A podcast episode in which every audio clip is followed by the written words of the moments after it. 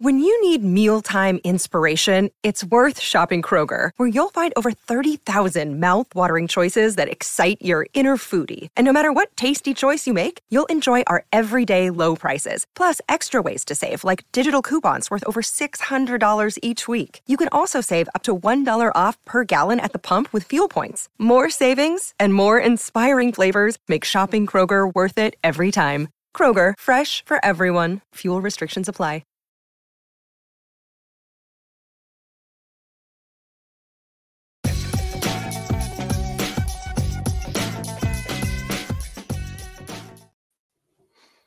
Welcome back, everybody, to another episode of Steelers Draft Talk. I'm your host, Steelers DB. With me is my good buddy Nick Martin. Today, we are going to be talking about the interior defensive line class for the 2023 NFL Draft. Excited to get into these rankings with you guys, break down the players, strengths, weaknesses, all that stuff. Uh, before we get started, Nick, how are we doing, brother? Oh man, I'm I'm doing good. Uh, it's always great when you get to watch. Uh watch someone eh, and then you coincidentally like start liking a prospect a little bit more um who you're not directly watching like you just gain a little bit of a new perspective and that kind of happened with me with one of the prospects in this class. Yeah the interesting group of guys um definitely a position group that i felt like i grown to i guess appreciate a little bit more um just my overall thoughts on the interior defensive line class in general um I think it's got some guys up at the top that um, obviously we'll get to the number one guy. He's you know superstar, but um, I think it's got some guys up at the top that are going to be productive starters at the next level. Um, the depth of the class is something that I've kind of questioned just because I've been unable to find like a ton of guys that I see like starter kind of upside with um, more rotational pieces than anything else. But there's um, a good amount of of pieces um, around that top five range that I think are going to be productive players that all have uh, very different skill sets, which I kind of appreciate because, like you said, uh, watching these guys like back to back, seeing how different they move, how different they play. Uh, was kind of interesting to me. So, uh, what's your thoughts on the overall class? I really enjoyed this class overall, and um, as I've gone to watch some of the depth, I've actually thought that some of the uh, later guys might have a little more straightforward projections. Um, for instance, guys that just missed out on like you know cracking the the top five, um, even top six. Um, guys like Kobie Turner, Dante Stills, Moro Ojomo, Zacch Pickens, Gervon Dexter. You got like these highly developmental guys like Pickens and Dexter who have, you know, the length, the, the, the size, the ability, but they're just kind of raw in a lot of the aspects of their game and you hope you can develop them. Or in a Jomo who has like a lot has a really high power profile. You can't um he's not as bendy as you'd like, but you can see his ability as a run stuffer and and as a power rusher, it comes through. Stills, who, in my opinion, I thought he dominated the uh, Shrine game uh, in every, every single day. He was just so hard to block in terms of his quickness, his his explosive get off, his hands. He just won really quickly. And then I think Kobie Turner from Wake Forest, he is an older guy, but he is a starter as a three technique in this league. I think he is way too strong at the point of attack as a run defender.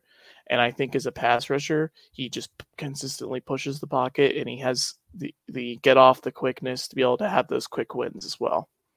Yeah, I want to get to a little bit more of Turner. I've seen a lot of clips, but he wasn't a guy that I was able to really get to um, in full. But I know he's gained a lot of steam. It seems like yeah, um, a lot of bigger names are kind of talking him up uh, recently. So he's definitely a guy that I want to uh, try to get to before draft weekend. But um, you mentioned a couple guys that kind of fell outside that top five. Uh, just the guy that I kind of wanted to talk about a little bit was uh, was Gervon Dexter from Florida.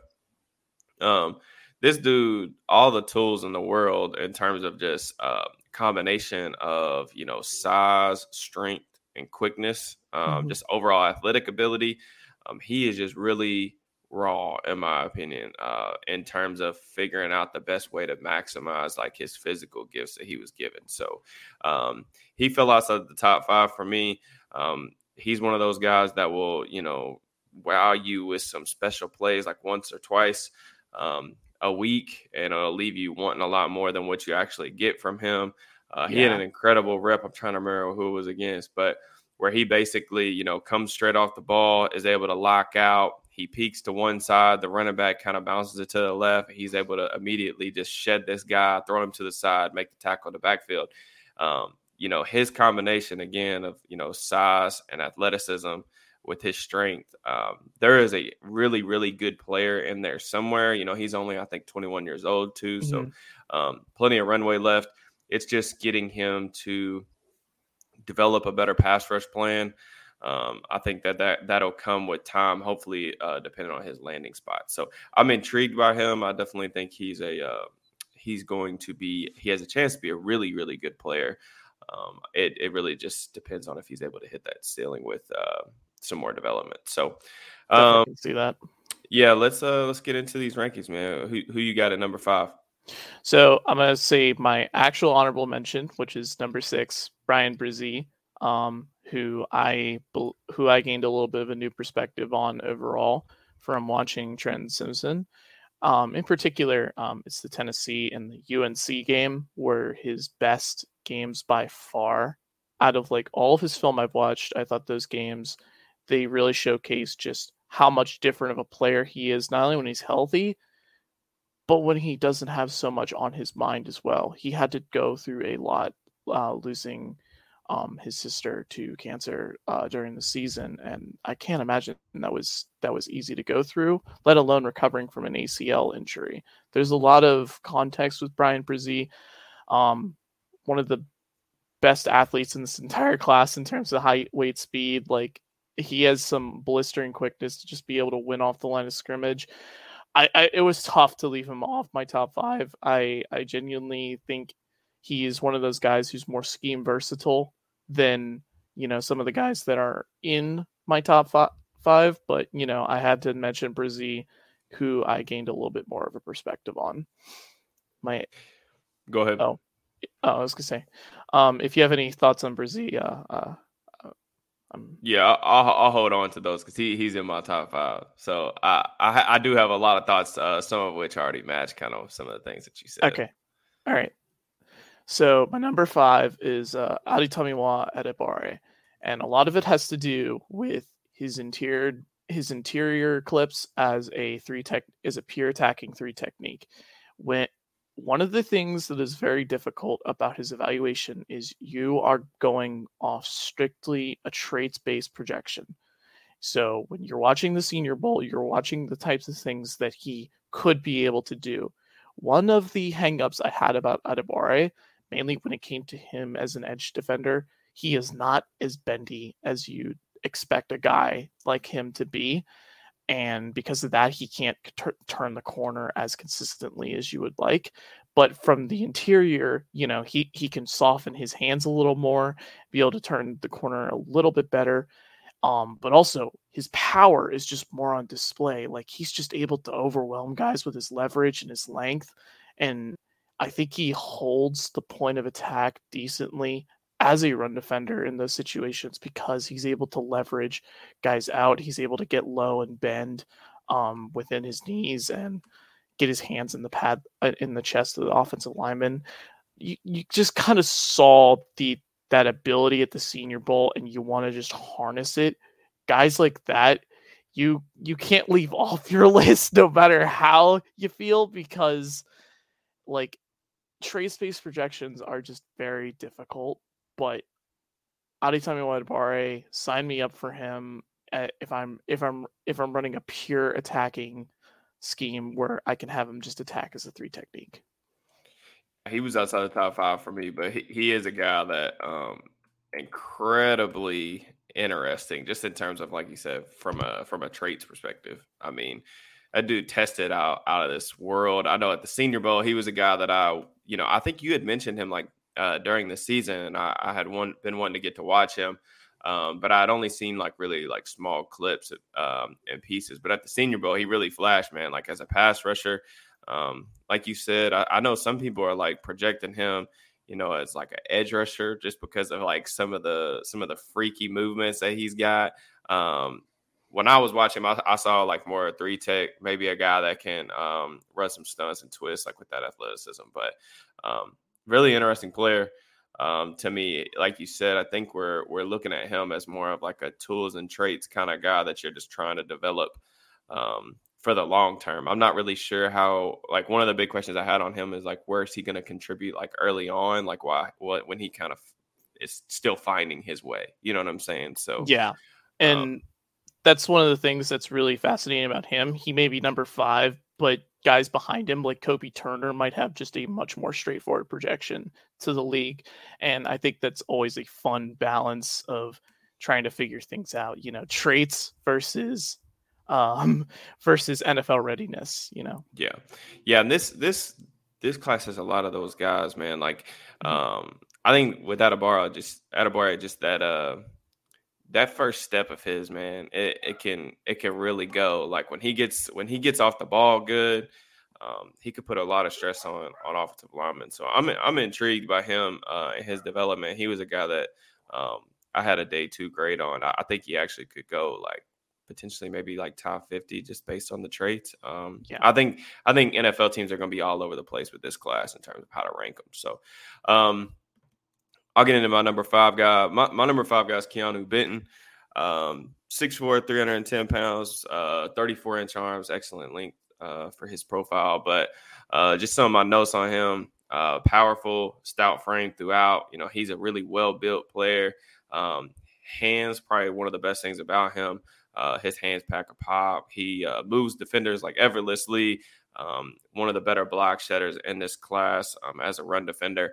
Um, he's got a pretty strong anchor at the point of attack. He can generate some pass rush or some penetration as well um, as a run defender uh, or as a as a pass rusher.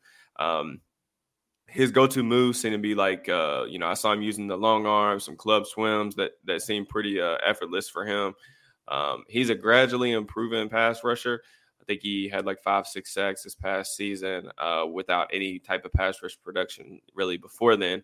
Um, you know, but I thought at the Senior Bowl that was really where I was like, okay, like he's starting to kind of put some stuff together as a pass rusher. So, um, love the motor that he plays with. He, you know, play he backside pursuit plays. You know, he he flows to the ball very well. Um, I think his motor runs hot at all times, and I, I think there's alignment versatility with him. I know um, some people view him as like a nose tech, like zero tech, one tech shade. Um, I personally think he's a three tech. I, I like him more as a three tech than I do as as a nose, um, and that really aligns kind of with my um, negatives or weaknesses for him.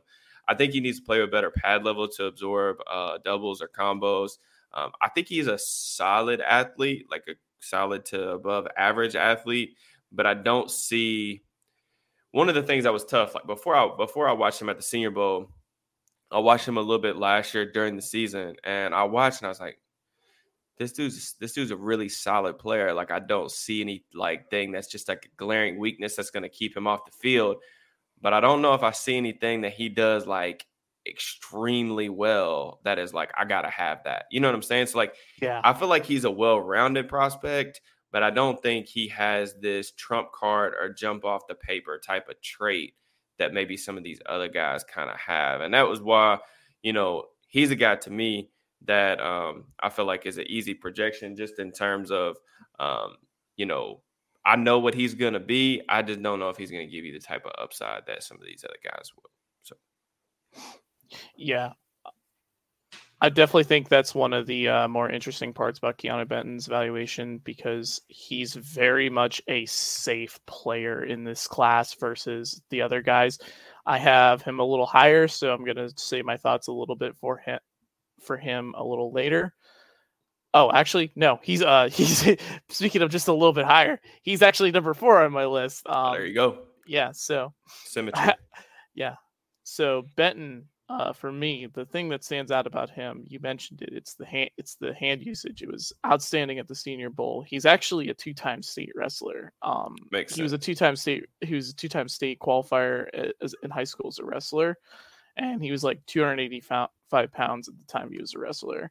And you can really just see that that background with his ability to just use his hands. Like there's a there's a more consistent pass rush plan from Keanu Benton than I've seen from some of these edge rushers when it comes to just using their his, using his hands consistently. And I think that's something I really appreciate about his game. The nitpick I have about him as a pass rusher, I do not think he likes to use speed to power enough. And I think that is one of the weirdest things about him because he's got this really rocked up, like just beefy frame. He reminds me a lot of BJ Hill in that regard in terms of how he's in terms of how he's built. You know, he's a long guy, but he just constantly works on his, you know, on beating the hands first before he does anything else. And I'm just like, man, just drive this dude back. You're, you're 300 something pounds, and you're this big.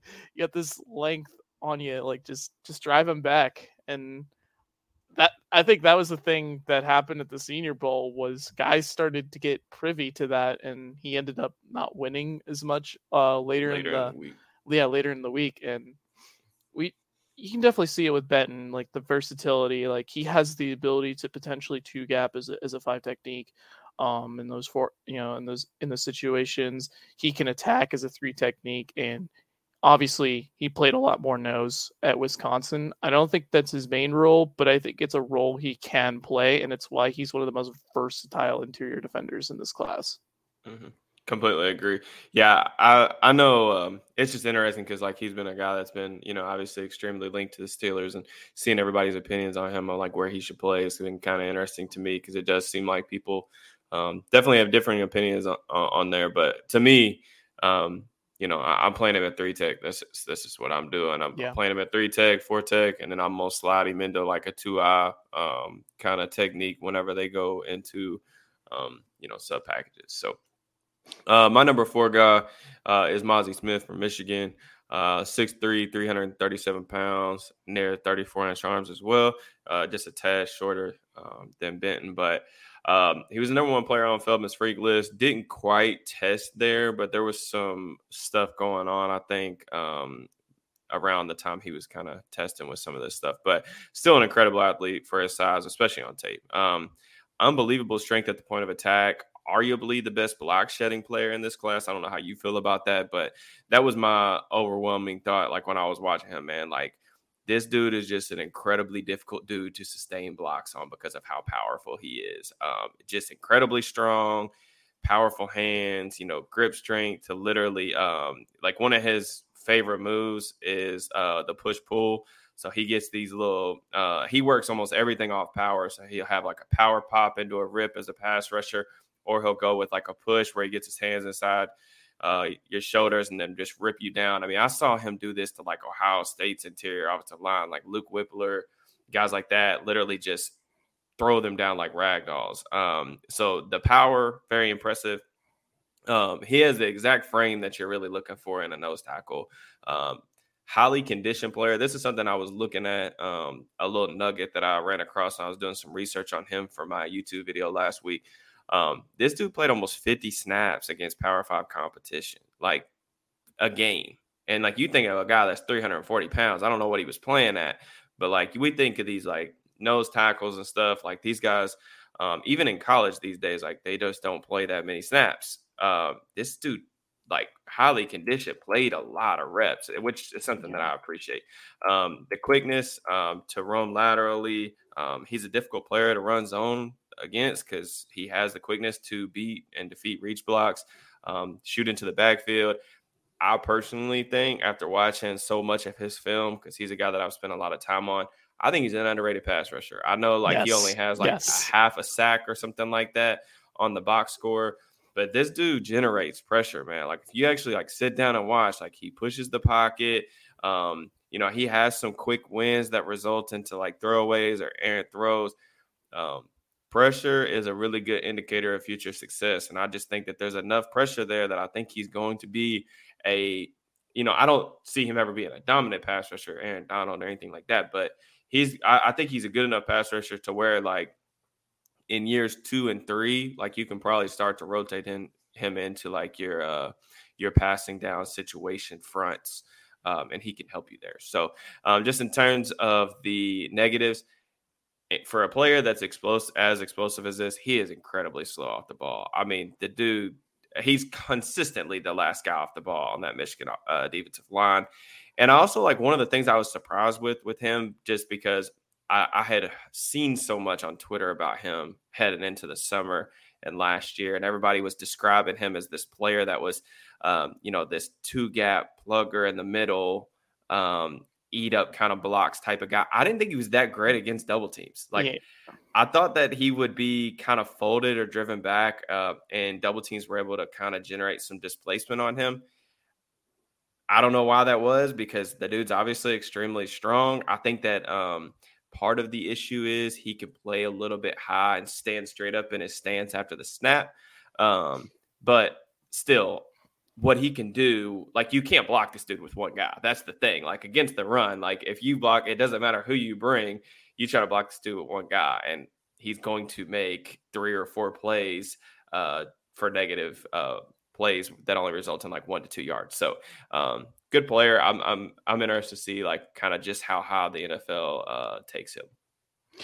I think the NFL likes Mazi Smith more than the average fan does, and I think many analysts were early on Mazi Smith. Mazi Smith is my number three interior defensive uh, lineman, and the thing I just really appreciate about with his game, like you said, I think he's just an underrated pass rusher. Like his like his ability with his length and his like and just how strong his grip is. Like he's got these really big hands. Like people don't understand like when you measure in with those large like hands, you can just shock guys on contact. And it just it's so consistent with Mazi Smith. He just shocks guys on contact. And if you want to see him just absolutely destroy like a team in the pass rush department, watch the Iowa game. They could not block him one on one at all. Ohio State he, couldn't block him. I mean, it was it was wild. I, there, there were just there were just no teams like like in terms of just consistently being able to block him, and even like you know guys like Steve Avila for TCU, they still had their struggles with with Mazi, especially in, in like the one on one in the run game, and that's the thing I just really like about Mazi Smith is I think he's a better attacker than he is as a um, overall read and react type player. I think he could get there with time, but I think one of the things you saw, you mentioned it, in terms of taking on doubles, he's extremely inconsistent. There are times where I think he holds the point of attack fine versus doubles. And then like two snaps later, he's getting driven like five yards off the line of scrimmage. And I'm just like, what what what happened here? Like that's just one of those things about Mazi Smith that's really polarizing. And that's probably why it, it's he's been such a polarizing player. You mentioned his power, like he just plays from this super wide squat frame, like in terms of his base he's just really wide and he just gets all that power with his in terms of generating off the bull rush. I just think he's a player and you mentioned the snap count. That's the most important thing about nose tackles. Can you keep them on the field? One of the ever like one of the best nose tackles in the league this year, Dexter Lawrence. He played so many snaps and he was able to contribute as a pass rusher. That's like the high end spectrum for a guy like Mazi Smith, but it's possible for a guy like that who's so strong, who has the ability to quickly win off the line of scrimmage, doesn't always show it in terms of his get off, but you see the absolute like ability in terms of just being able to harness that and, and get that level of consistency. And I think that's one of the things that's fun about Mazi Smith is he's there there's things to work with now and then there's things to look forward to in the future if you have the right development staff around him. Yeah and i think that too like a lot of times like guys with you know in, enticing tools like we label as you know high ceiling prospects but i almost feel like the conversation around Mazi has been like well he's this high floor guy like we know what he is he's a run defender like he's going to be good in that department but offers nothing as a pass rusher and i just I don't think that the 2022 tape says that. I just I, I know what the box score says, but um, I think that there's just enough pressures there. And like even if he at the next level, even if he's a two to three sack guy that generates you 25, 30 pressures, which I don't think is like the, a crazy scenario for him. Along with what he does as a one on one run defender, that's incredibly valuable. Like yes. I, I, you can we can talk all day about every team would would want want to get their uh, hands on guys like that. So, um, just moving into my number two player, um, I have or well, I guess it's my number three. Um, I have Calijah Kancey. So Kancey, I know he's a polarizing guy because um, you know his stock has been just soaring. I feel like from where it was um, during the actual college football season. Um, six foot, two hundred eighty pounds. Um, just the absolute best pass rusher that I saw last season. I think he's the best pure pass rusher in the class. And what I mean by that, just in terms of um, the pass rushing toolkit and overall refinement, yes. um, is pretty freaking incredible. I mean, this dude has a deep, deep bag of pass rushing moves. I've seen this dude use um, a swim move, a cross chop, double swipe. He has counters. He can spin. Um, extremely explosive with his first step. Um, obviously, has the natural leverage to him. He he bends extremely well through contact and plays with a high motor. Uh, one of the most productive players in college football um, over the course of his career um, over the especially over the course of last season. Um, I think he reads blocking schemes well. Um, does show the ability to guy, to beat guys to the spot um, and evade tacklers or blockers, excuse me, uh, with his agility and quickness. Um, the negatives for him pretty straightforward. Like I said, Kancey was a very easy person for me to evaluate. Um, the negatives for him, I just do not think he is ever going to be an NFL caliber run defender. Like, this is a dude that it would shock me if he was an above average run defender at the next level. Like, I think that he might, might at his very best be able to get to somewhere around average. Um, but he's going to struggle. Like the lack of length when guys get their hands on him, he he just really struggles to disengage, and like that's that's just it's tough when you're 280 pounds and you're playing in the interior like that. Um, I thought he was moved off his spot or out of gaps um, when guys were able to get their hands on him. He's going to struggle a little bit at the point of attack. Um, what is his role? This is the valuation um, versus evaluation kind of argument. I think he's a very easy evaluation because I think that this dude has the chance to be an elite pass rusher along the interior at the next level. I also think that he's not a real NFL run defender um, that's going to be able to play 50 to 60 snaps. I just I don't I just don't see it. I don't even see really like a path to getting there. I could be wrong. Having said that, I still think that this dude playing 30, 40 snaps or 30 snaps even – in pass rushing situations could be a dude that gets you double digit sacks because I don't think that um, I don't even think NFL guards are going to be able to handle his bag of moves. Like the one hangup I have about him as a pass rusher is like he's not he's not a bull rusher, and like you just don't really see a lot of interior guys that win with technical refinement and speed like this. Like normally you want to see some type of uh, ability to threaten guys where you run through their chest. Kancey can't really do that, but everything else is like quantifiably like elite territory. Um, so for me, I'm still comfortable taking him um, early on day two. It sounds like he could go round one. I think that's pretty risky because I don't know. It depends on how you value pass rushing ability. I, I think it's incredibly important, and that's why the run defense stuff doesn't really bother me to where I'm out on him as a player. I would love to get him some situations where I think he would really thrive. Philadelphia, where you could put him uh, next to a guy like Jordan Davis. Um, any any type of front that is going to allow me to get him in one-on-one situations consistently in pass rushing situations, give it to me because he's get, he's going to absolutely wreck quarterbacks at the next level. Um, so I'm in on Kancey, but I just I think you have to be very um, honest with yourself about his limitations of what he is as a player. So that honest um, talk about his uh, limitations as a player. This leads to a good talk. Uh, I have Calijah Kancey actually as an edge edge defender, and as of right now, he would be my edge four on on my uh, on my board. And when it comes to the discussion of why I ultimately settled on him being an edge defender, it had to do with the run defense, particularly with his his small arms. I think that is one of the things that was really concerning because you look at a guy that just has on like he's an outlier in terms of his length. It's it's unprecedented. Like he's under 31 inches um in terms of his in terms of his arm length. That's that's really hard to get behind. But you mentioned the pass rush plan. It's so consistent with him and something I don't think he gets cr- enough credit for. He t- he is more aware of chips and double teams, like in terms of just like understanding, like, you know, when the tight end, how to account for it and beat them first before, or like, okay, I beat, I beat the guard now. I, I know the running backs coming to chip, uh, coming to uh, block me, and then he'll just like steamroll the running back. It, like he has, he has um an idea, like he's planning for the next move constantly.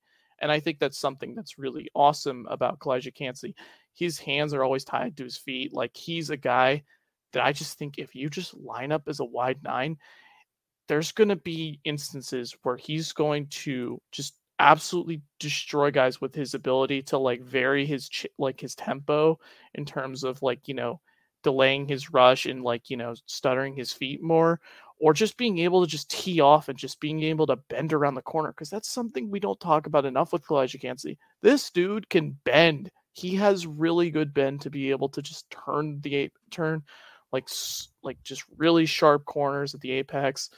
There's just really good things about him that can translate as an edge defender and I do think just playing more one-on-one while tackles tend to have more length, I think he can hold up better as a base package edge defender as a run defender as opposed to him playing as in base as a interior defensive lineman. Now, could you get him in a pure attacking three uh, in a pure attacking scheme as a three technique? Yes. Philadelphia, Chicago, those are really good landing spots for him if you want him to do that. And one of the biggest differences um, for me uh, between him and Ed Oliver, Ed Oliver did not have a pass rush plan. Mm-hmm. And that's one of the big things of why the Bills have been so blo- have been so hesitant to give him another deal is he just doesn't provide enough as a pass rush to be able to deal with his mediocre run defense. And I think that's the thing you hang your hat on with Kancey. And whether he's an edge defender, whether he's an interior defensive lineman, I think we can both agree that he's just a really good player. And the evaluation versus valuation, it's just a great point. You know, it's not a hard evaluation, it's a hard valuation. Yeah, and and like he's a guy that you're gonna have to be very aware of, like what situation you're putting him in, what players you're surrounding him with, um, the scheme, all that stuff's gonna really matter for him. But like I think at the end of the day, the pass rushing upside is worth it, worth the risk. Um, but just one more thing about like what how Kancey wins as a pass rusher. I think he sets rushers or sets blockers up extremely well. Like he'll use pace, he'll use tempo, little stutters, hesitations to get guys off balance. So like as a as an offensive lineman, like you know, you go into game uh game situations or you know your film study, you're thinking, all right, like when do I have to brace for guys to go like speed to power? When do I have to, you know, just get threatened by him just coming with the bull rush. Like Kancey, you're not gonna have to do that, but like the way that he kind of minimizes that effect, in my opinion, is like he'll switch up his pace to where you know blockers will kind of get antsy a little bit and shoot their hands early, and that's when he goes with the double swipe yeah. and the cross chop or you know stuff like that. So I think him being able to keep guys off balance with pace and manipulation almost compensates for his kind of inability to just run through their chest. So uh, he's an interesting player. I think he will be one of these guys that we'll look back on five years from now and say, I learned my lesson one way or another with this player. Like you're either going to look back on and be like, well, I'm an idiot. I was wrong. I'm never betting on this type of profile again. Or, hey, you know what? I viewed that wrong. Or I was, you know, I was right to bet on like these specific traits. So he'll be an interesting player to look at, um, you know, at the next level. But who's your number three guy? Uh, number two, actually. Oh, number two. Okay. Yeah, this is gonna probably upset you, but uh, I have Lucas Van Ness as my number two. Okay. I, am okay with that. I'm okay with that. Yeah, no. So biggest thing with me with Lucas Van Ness is I just think he has a unreal power profile to be able to push the pocket back. Something that he like when he lines up as a three technique and he is just teeing off on these guys. He doesn't have any idea what he's doing. This this guy is like he'll he'll get he'll he'll launch he'll like completely penetrate into the backfield, but he'll completely give up his his gap integrity. That's one of the things you're gonna have to teach him overall. And that's why kind of like Iowa, they didn't really know what to do with him. He's just he was a really powerful guy. He had all these traits, but he was very raw in terms of his football understanding.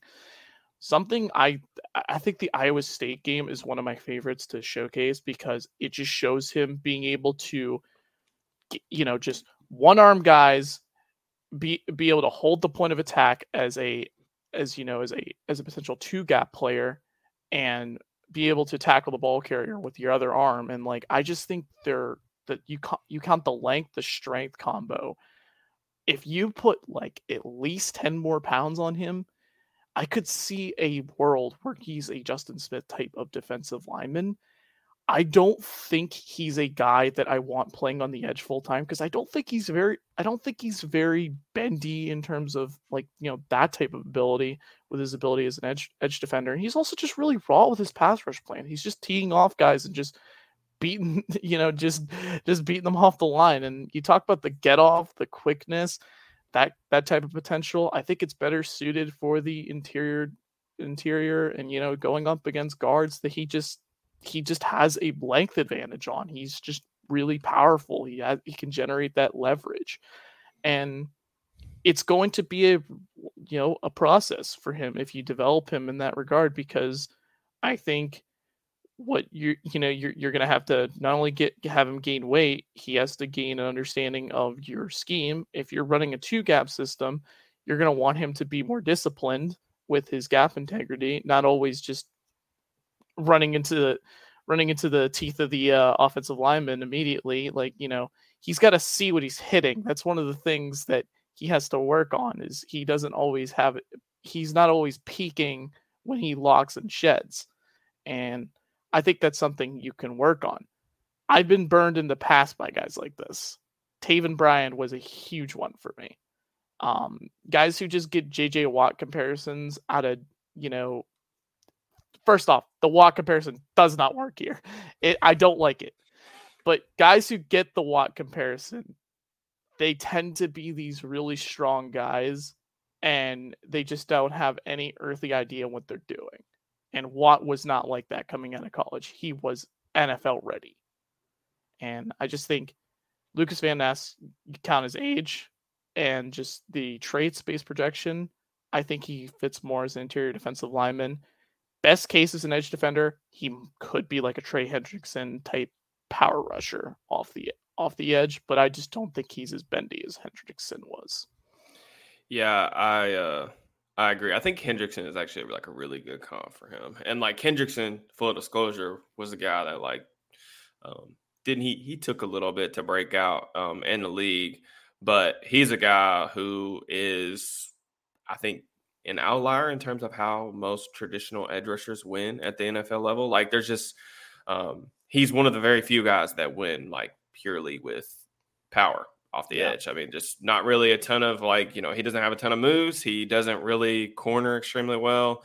Um, but he, you know, will run through your face. So um, maybe maybe that is best case scenario uh, for Van Ness.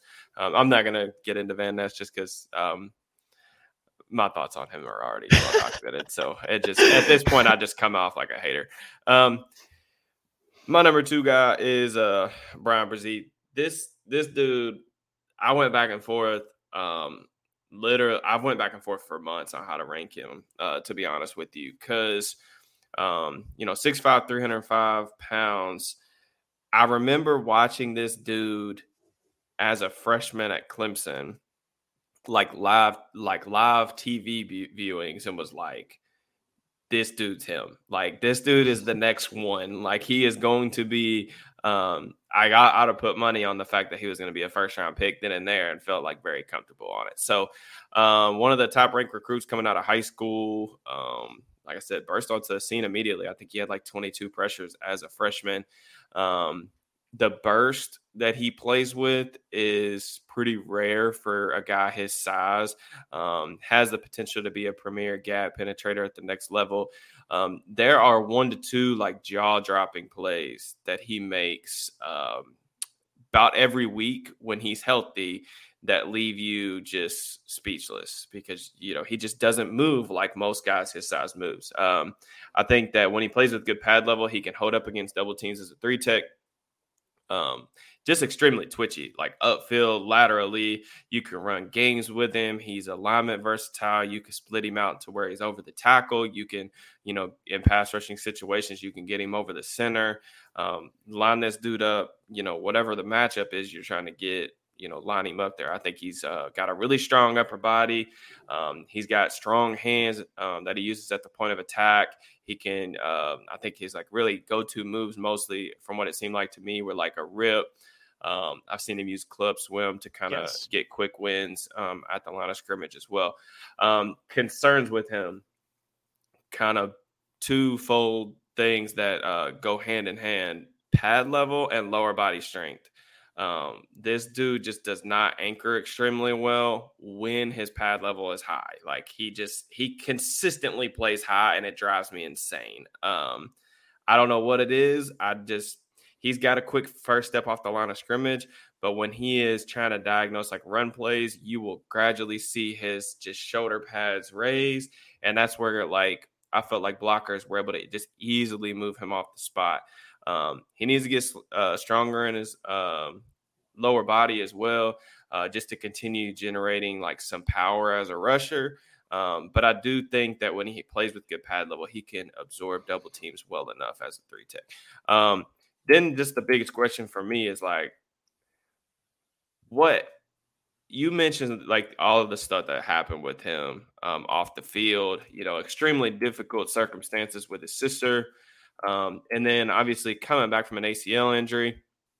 I really wanted to dive into the tape. I watched like three and a half games, I think, uh, from this year, and then just some clips um, that I could find of like his pressures and stuff to see if like his athleticism was still really there post ACL. He didn't look as explosive this past year as he did um, in 2021 before the injury or as a freshman that I remember. But I also know that it normally takes guys like two years to kind of regain like their form from ACL injuries. So that's something that I'm trying to like bank on is that he's going to be there physically and mentally. You know, you mentioned guys that go through like traumatic experiences like this, really difficult, obviously, to you know focus on football. I mean, how, how, with everything else going on. So, um, you know, this is this is one where I'm just I'm betting on that 18, 19 year old kid that I saw his freshman year at Clemson. I'm betting on this dude um, maximizing his physical gifts with that explosiveness, that lateral agility, um, those tools to kind of find more consistency uh, and some more luck, honestly, at the next level. So, yeah, you meant you mentioned the luck. I mean, it, dealing with injuries and whatever happened off the field, you know, off the field, it's it's very difficult to deal with. But the thing about Bresee that was a really interesting conversation uh, when ranking him because while I've you know I've named these guys off, um, four through about six is very tightly contested. Like Bresee mm-hmm. is one of those guys that like I view him as a higher upside player than a guy like Keanu Benton. For sure. But Bresee is not necessarily a guy I'm opposed of to go earlier than than Benton. If I if like a team could like a person or someone if like we're in meeting like you know meetings and we're talking about players, they could convince me on a player like Bryan Bresee based off his best you know his best plays, based off his best games. Like the 2021 Georgia game, that was a very impressive game, and I think when he came, I think at the end of the season, the UNC, the Tennessee game, that's when he started to become, you know, he started to get his explosiveness back and you really saw it. So I definitely get the argument for having Bresee as your number two. defensive interior defensive lineman. Yeah, there was a play in the in the North Carolina game where he like had this ridiculously uh quick win. I think he's lined up as like a four on the left uh, side of the formation, and um, basically he beats this guard in about like half a second. I mean, he instantly comes off the ball, just explodes off the ball, little club club rip action, um, and gets back. And unfortunately, the ball kind of came out really early, but um, you know, there there's those flashes where you're like, dude, like that's what I'm saying, like defensive like line coaches are gonna want to get their hands on this dude. Exactly. Just because yeah. he's got all the tools that you can't really coach. It's just a matter of like helping him find some consistency um, and him to continue to just grow in his game. So yeah, I'll, I'll let you uh, go first on the on the freak that's at number one. Yeah, there's there's no mystery here on who's number one at all. Uh, it is Jalen Carter from Georgia basically take every aspect uh you said about Bryan Bresee in terms of his um in terms of his best traits, give him uh Mazi Smith's hand like his absolute heavy hand usage and that that there's Jalen Carter. That's that's him. that's him because this dude just shocks guys on contact instantly. He has been to be able to to flatten to the quarterback. He can he's got hand usage for days. One of the things about Carter that's really fun to watch for him is Georgia's scheme doesn't really allow these guys to attack. But when Carter was attacking, this dude was actually like just either blowing them up with a bull rush. He was club swimming over guys. He was ripping through them. Like he has a he has enough of a of a pass rush tool set to be able to contribute like right away in that regard. Like Cart, and then you talk about him as a run defender. This dude holds up on doubles so well. Like he's got this he's got this bait like really wide base, but he also is able to keep his pad level low enough that he's winning the leverage battle. He has that contact balance, just be able to just be to be able to just keep himself from being knocked off balance when he's getting doubled and chipped.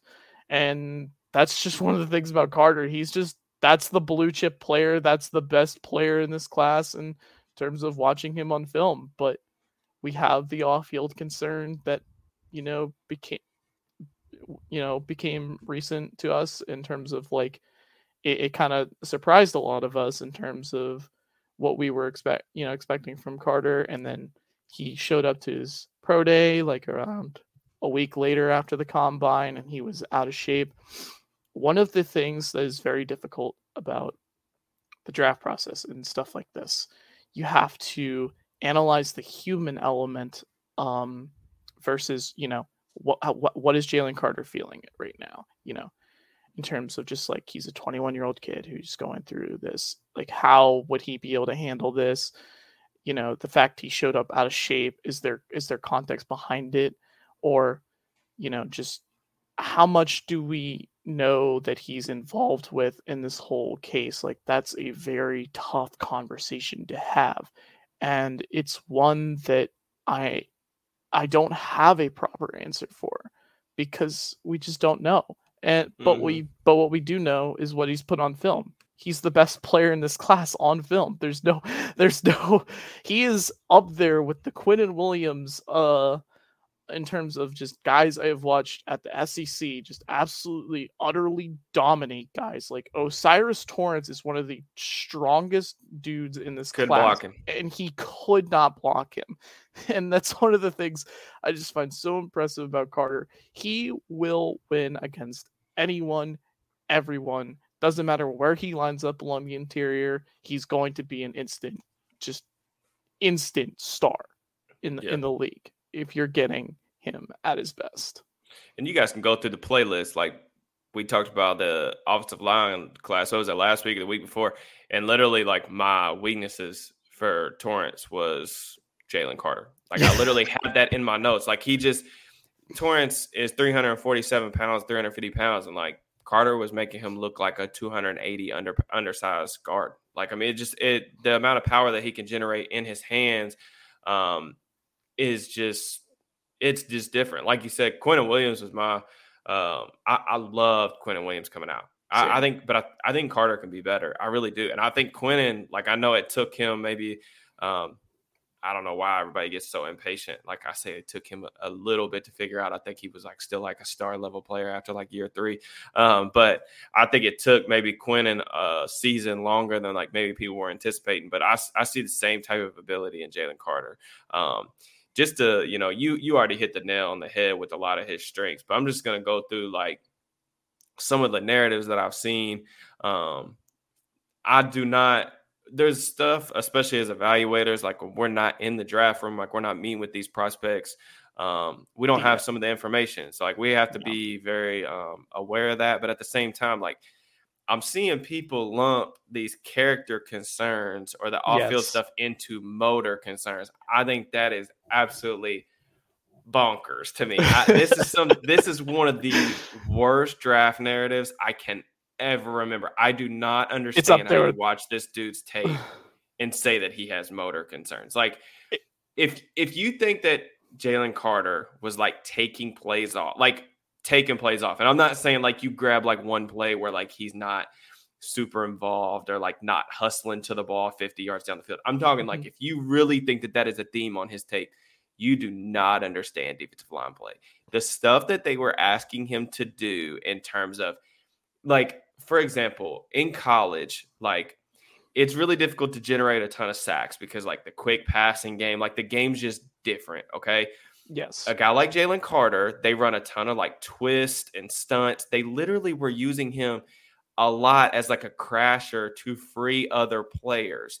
Yes. He saw a ton of double teams to where like I noticed on times on film, I was picking up that teams in the SEC were not sliding to a numbers advantage. They were sliding to Jalen Carter where he was lined up because they were so afraid that he was going to get a one on one. That doesn't happen a ton at the college level. So, like, all that narrative is stupid. And, like, one of the things, too, that, like, a play that really sticks out in my mind about his motor go watch the Kentucky game. For one, Kentucky game 2021, one of the best tapes you will ever see from a defensive line prospect. He they you talk about couldn't block him. These cats could not block this cat. And one of my favorite plays from that game, uh, Kentucky's like in the red zone. They run this um, this play at the Levis is in the gun. They run this play action. He rolls out to the right side of the field. They do a little throwback screen. Carter's on the left. He's like lined up as like a left side three technique. He runs all the way across the field to beat this running back to the goal line and crushes this cat on the sideline where he literally sprints like probably 50 yards. Yes. Um, all in all, as a as a 300 pound defensive tackle. So to me, like when, when people start lumping these character concerns in with a guy like this that I see on tape who hustles, who plays hard, who does a ton of dirty work that doesn't get recognized in the box score, it just it pisses me off. It really does. I just I just don't think I, I just don't agree with it. Um, you know, Carter can again. One of the things I wanted to see in the summer was his him continue to expand his pass rush plan. I feel like he did that. Um, just a minor concern with him. I do want to see more of a. Um, I think he needs to add needs to add like a better counter set. Uh, when I feel like in 2022 he would come off with a better pass rush plan, and then he would say like, all right, like I'm gonna go, you know, speed to power. I'm gonna use uh, club swim but if that didn't work, it was like he had this second thought in his head where he was like, wait, that move didn't work. Like, what am I supposed to do with it? yeah. So like that's that's the only like minor thing. But like this kid, like I, I don't know. Like you said, the best the best player in this class. The only two scenarios where I feel like he's not going to be an NFL caliber defensive lineman, like a starting caliber defensive lineman, is if off the field stuff character concerns, work ethic, off the field stuff like that, or injuries. And like I, I know like that's an oxymoron because the safe draft prospect probably doesn't exist. I just I don't see a scenario where he where he just completely busts. I just other other than those two things I mentioned, there's just not an on-field scenario where I don't think he's a useful NFL player. So yeah, you mentioned the uh, effort uh, narrative, and uh, it's up there with the Kayvon Thibodeaux uh, talk. It's up there with the Myles Garrett effort talk. The we need to stop doing it.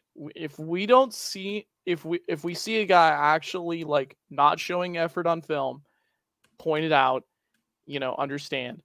problem with these scouts, they're anonymous. They're saying this stuff and they're not showing us exam they're not showing us pure examples because there aren't any examples yeah. on of it on film. And I just don't understand it. Like I I I get it. The off-field concerns. Don't lump them together. Yeah. yeah. But that uh that that pretty much concludes uh interior defensive lineman though. Yeah. Fun episode. Um fun group to watch. Um just kind of how I have these guys tiered. I do have like a Grand Canyon size difference in my rankings from Jalen Carter to the next guy.